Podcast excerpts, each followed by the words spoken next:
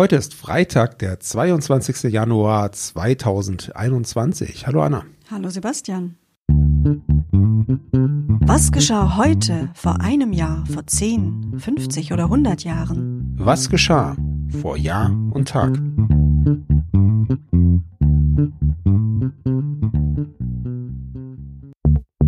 Vor einem Jahr. Am 22. Januar 2020 erreichte der DAX, also der deutsche Aktienindex, ein neues Rekordhoch mit 13.601 Punkt. Mitte März brach der DAX dann auf 8.400 Punkte ein. Ja, das war die Folge des ersten Lockdowns zu Corona-Hochzeiten im Frühjahr und dadurch auch verständlich. Aber die Erholung erfolgte relativ schnell und zum Jahreswechsel war der Index dann wieder auf dem Niveau wie vor einem Jahr sogar ein bisschen drüber. Vor zehn Jahren. Heute vor zehn Jahren kündigte der saarländische Ministerpräsident und CDU-Landesvorsitzende Peter Müller an, sich im Lauf des Jahres von beiden Ämtern vorzeitig zurückziehen zu wollen, denn im Dezember des gleichen Jahres wurde er Richter am Bundesverfassungsgericht. Ja, und Nachfolgerin im Amt der Ministerpräsidentin wurde dann Annegret Kramp-Karrenbauer. Heute vor zehn Jahren auch. Der Schweizer Skirennläufer Didier Küsch gewinnt zum vierten Mal die Abfahrt in Kitzbühel und ist mit 36 Jahren und fünf Monaten der älteste Sieger eines Weltcuprennens. Vor 25 Jahren. Wir machen einen Sprung zurück in die Vergangenheit zum 22. Januar 1996. Daimler-Benz-Konzern lässt Fokker fallen, titelten die Zeitungen an diesem Tag. Der Aufsichtsrat der Daimler-Benz AG beschloss damals die Einstellung aller Zahlungen an den niederländischen Flugzeugbauer Fokker. Davon betroffen waren auch 1200 deutsche Arbeitsplätze.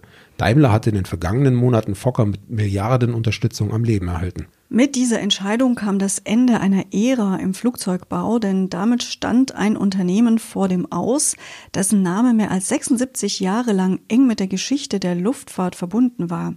Nach ihrer Gründung im Jahr 1919 durch Anthony Fokker begründete die Firmengruppe ihren Ruf durch die Entwicklung des weltweit ersten Passagierflugzeugs. Die Insolvenz von Fokker folgte noch im gleichen Jahr. Vor 50 Jahren wir gratulieren einem Geburtstagskind am 22. Januar 1971 vor genau 50 Jahren wurde Tim Melzer geboren. Das ist ein deutscher Koch, Moderator, Unternehmer, Kochbuchautor und Entertainer. Ihr werdet ihn alle kennen. Er absolvierte zunächst seine Ausbildung zum Koch im Hamburger Hotel Intercontinental. Anschließend war er in London im Hotel Ritz beschäftigt, jobbte in verschiedenen anderen Restaurants wie dem Neil Street Restaurant und damals, kleiner Fun Fact, war auch der noch unbekannte Koch Jamie Oliver angestellt. Ja, nach seiner Rückkehr nach Deutschland 1997 hat er dann in zahlreichen Restaurants gearbeitet und hat dann eben auch begonnen, Fernsehsendungen zu moderieren. Sein bekanntestes Format war ab 2003 die Kochsendung Schmeckt nicht, gibt's nicht, für die er tatsächlich auch zweimal für den Deutschen Fernsehpreis nominiert wurde.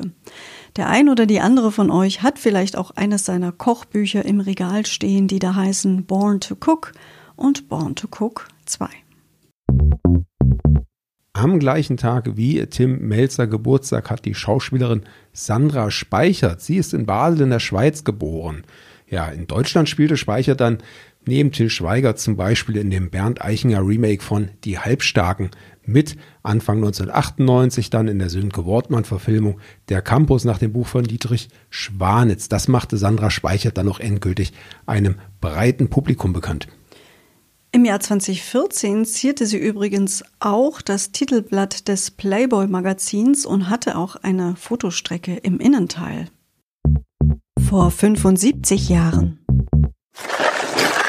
Politische Bildung tat Not nach der Nazizeit in Deutschland. Am 22. Januar 1946 eröffneten die Amerikaner in Stuttgart ein erstes sogenanntes Information Center, das im Rahmen des Re-Education-Programms der Alliierten zur Information der deutschen Bevölkerung über Politik, Wirtschaft und Kultur der Vereinigten Staaten beitragen soll.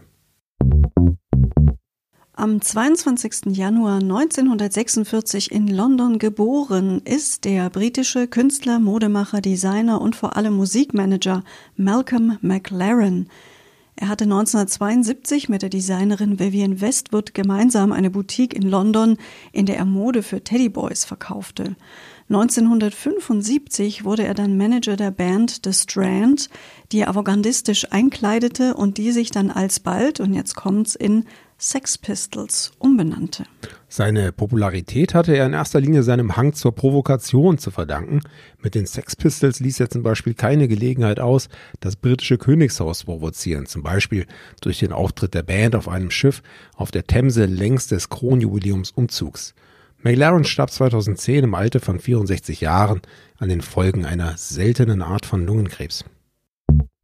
Vor 100 Jahren Heute vor 100 Jahren kam es bei einer Berliner Aufführung von Arthur Schnitzlers Drama Reigen zu einem Stinkbombenattentat. Verübt hatte es der antisemitische deutsch-völkische Schutz- und Trutzbund. Das Drama Reigen, bestehend aus zehn erotischen Dialogen, hatte bei der Uraufführung im Dezember 1920 einen Theaterskandal ausgelöst.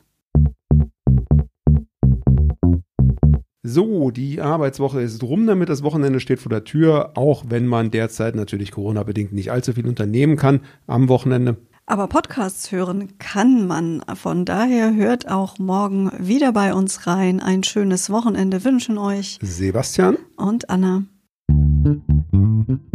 Der Podcast vor Jahr und Tag erscheint täglich neu. Produktion tonbildschau.de Dr. Anna Kugli und Sebastian Seibel GBR. Mit uns können Sie sich hören und sehen lassen.